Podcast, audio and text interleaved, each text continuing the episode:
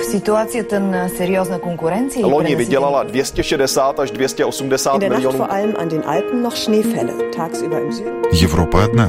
Европейцев миллионы. erinevalt kahest varasemast õhtust on tänane möödunud tunduvalt Idag så besökte vdn Michael O'Leary Jobbik azonban bejelentette, hogy egyetlen rendezvényen sem Разные взгляды на жизнь в программе «Европа лично». В эфире «Европа лично» у микрофона Яна Ермакова. Сегодня в программе. Во Франции начался сбор урожая винограда. Чехия сделала шаг навстречу закону о социальном жилье. Правительство Болгарии обнародовало предложение о внесении поправок в закон об иностранцах.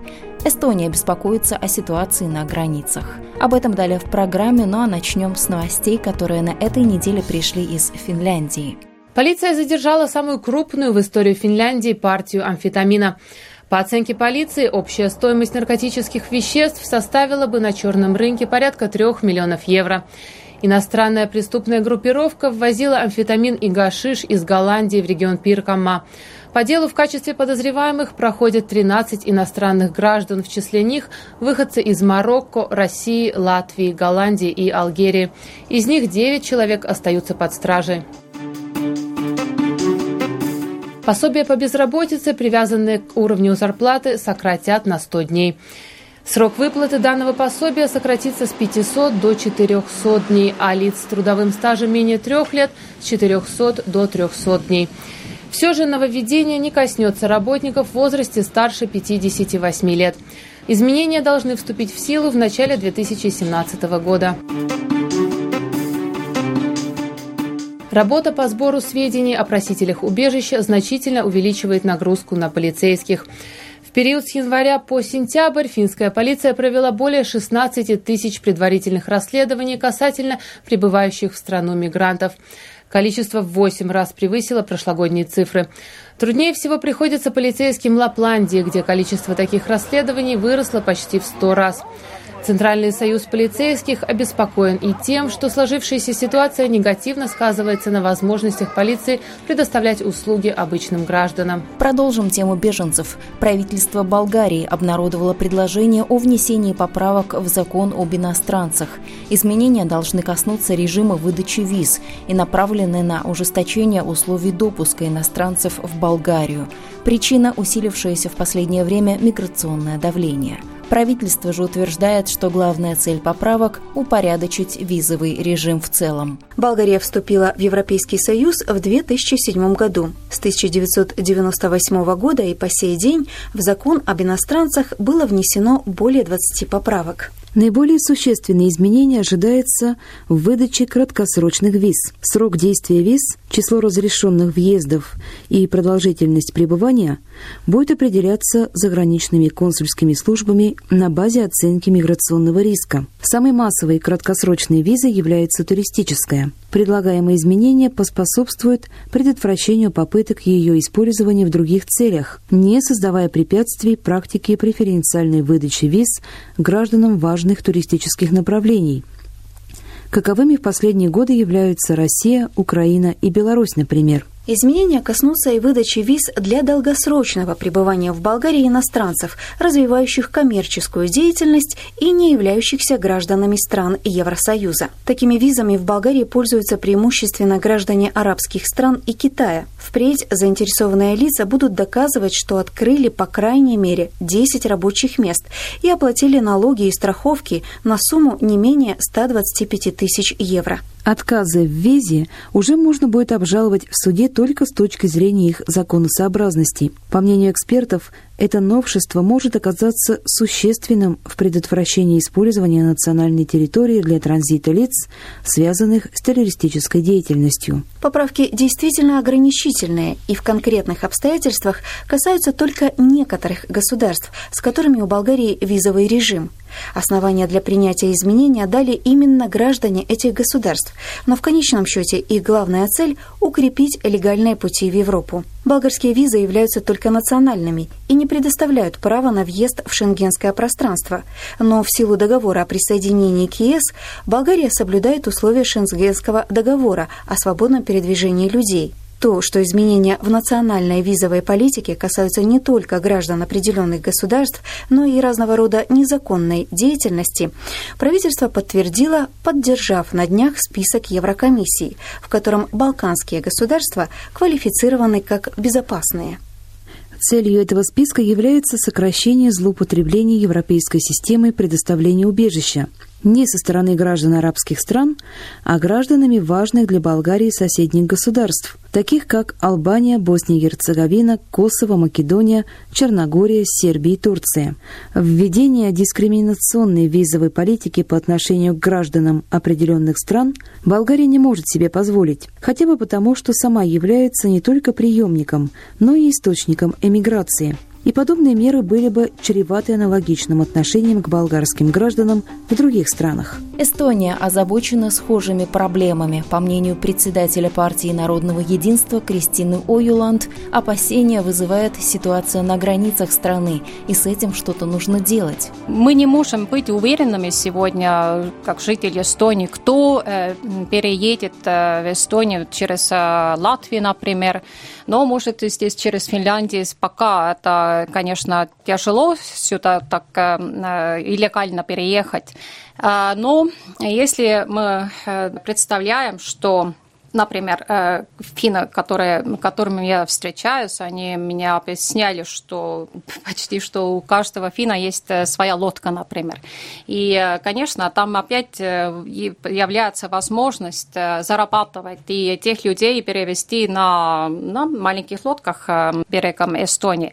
Но это еще как такая теоретическая возможность. Более серьезная, конечно, это южная наша граница, потому что мы не знаем, кто сюда переедет. Конечно, конечно, не могут всех э, контролировать э, на границах. Э, мы не знаем, они террористы, которые, может быть, уже здесь, с какими планами эти террористы, очень многие военные уже переехали в Европу нелегально. Куда они поехали? Если они тут среди нас в Эстонии, вот мы это не знаем. И это, конечно, нас очень волнует. Более 80% населения Эстонии против любого какого-то какой иммиграции. И э, правительство, и Ригикогу наша продолжаются э, вести себя по-другому. Они едут в Брюссель, они принимают какие-то квоты непонятные, и в этом смысле Э, мы э, и требуем того, что все-таки надо провести в Эстонии референдум. Когда Эстония поступала в Евросоюз э, в 2004 году, это был совсем другой союз.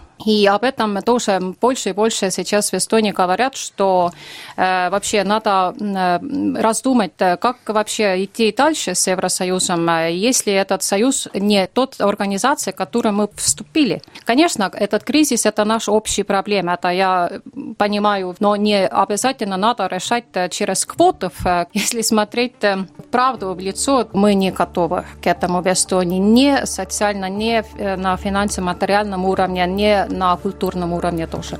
Вы слушаете программу «Европа лично» и сейчас отправляемся в Чехию. Эта страна сделала шаг навстречу закону о социальном жилье. Правительство одобрило концепцию социального жилья. В скором времени должен появиться и долгожданный закон – в проекте закона прописаны три категории жилья для нуждающихся – кризисное жилье, социальные квартиры и доступное жилье, фонд которого должны будут создать населенные пункты. Однако в документе не говорится, какой процент жилья на территории каждого населенного пункта должно составлять социальное жилье. Цель данного закона – переселить в человеческие условия людей с улиц и из чрезмерно дорогих общежитий. Государство очень часто платит завышенные квартплаты, и эти деньги потом оседают в карманах у частных владельцев недвижимости. Населенные пункты, в которых это происходит, не могут на это никак повлиять. Все это должен изменить закон.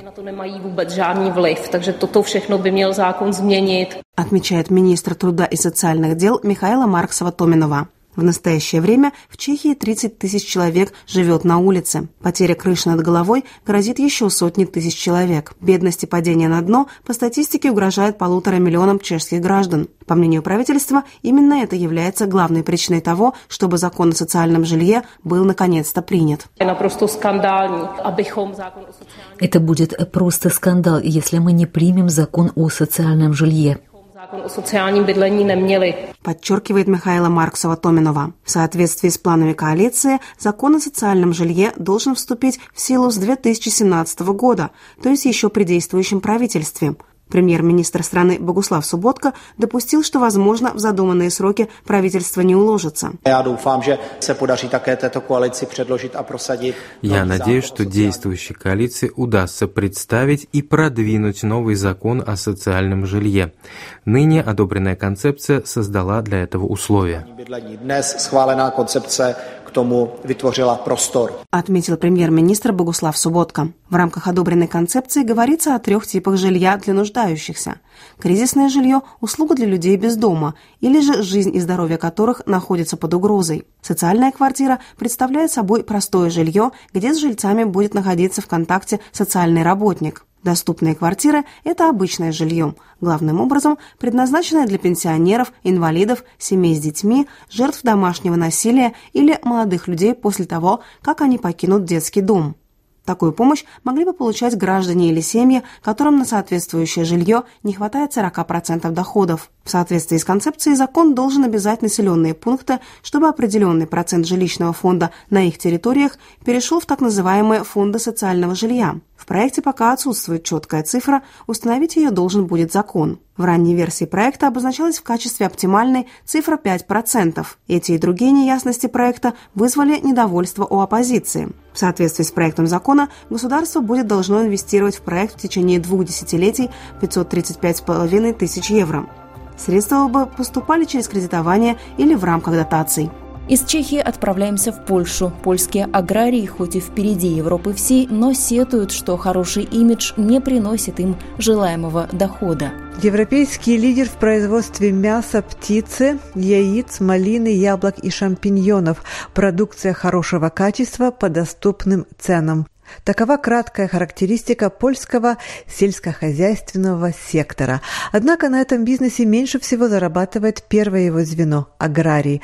Заместитель главы Совета директоров компании «Группа Азоты Пулавы» Зенан Покойский утверждает, что сегодняшний аграрий должен уметь не только производить, он должен быть также хорошим менеджером. Przedsiębiorca rolny musi poszukiwać większej wartości dodanej. Аграрный предприниматель должен искать больше прибыли в очередных звеньях, через которые проходит его продукт. Это переработка, сортировка, бренд-маркетинг, обслуживание клиента. Он должен быть ближе к финальному клиенту своей продукции. Это вызов для польского аграрного предпринимателя. Продвижение сельскохозяйственных товаров наивысшего качества поддерживает система обозначений региональных и локальных продуктов, которая работает во всем Европейском Союзе. В Польше эту работу координирует агентство аграрного рынка. Его вице-глава Луциан Зволяк говорит, что эта система выгодна и для производителя, и для потребителя. Консументи, как zobaczą продукт, oznaczony systemami Если потребитель видит продукт, на котором есть знак системы качества ЕС или Польши, то у него есть гарантия, что это товар самого высокого качества. Мы приглашаем производителей присоединиться к этим системам качества. Это даст им возможность получать больше прибыли. На данный момент в европейской системе различных знаков и обозначений на 1200 продуктов, польских всего лишь 37. Продолжим гастрономическую тему. Нынешним летом, как раз перед сбором урожая, виноградники французской провинции Шампань были внесены в списки наследия ЮНЕСКо. В этом году урожай обещает быть хоть и не самым большим по объему, но зато отличным по качеству. Посмотреть, как собирают драгоценный виноград, достояние человечества, мы отправились во французский департамент Н – еще утро, но на берегах марно многолюдно и даже вдоль дорог выставлены специальные знаки дорожного движения. Осторожно, сбор винограда. Каждой осенью в течение двух недель здесь рано встают, поздно ложатся, празднуют и, главное, работают. Euh, euh, Меня зовут Эрик Левек. Я представляю шампанское «Левек де Ан». Мы выпускаем в продажу 30 тысяч бутылок в год. И помимо этого занимаемся винным туризмом и участвуем в нескольких гастрономических салонах по всей Франции.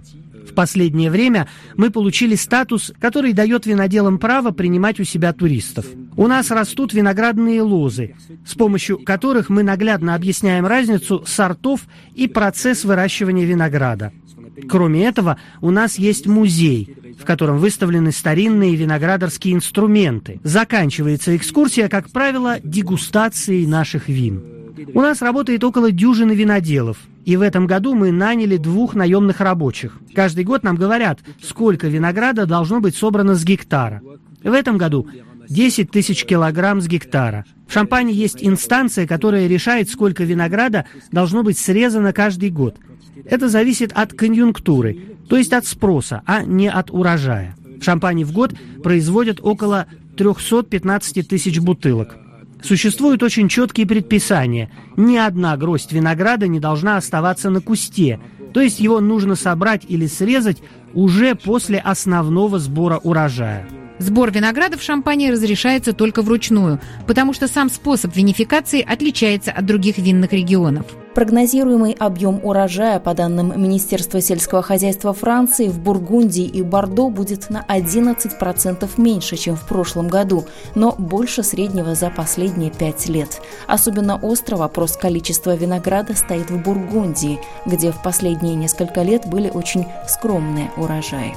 Это была программа «Европа лично». Для вас ее подготовила и провела я, Яна Ермакова. В программе были использованы материалы наших коллег Эстонии, Болгарии, Польши, Франции, Чехии и Финляндии. До встречи ровно через неделю.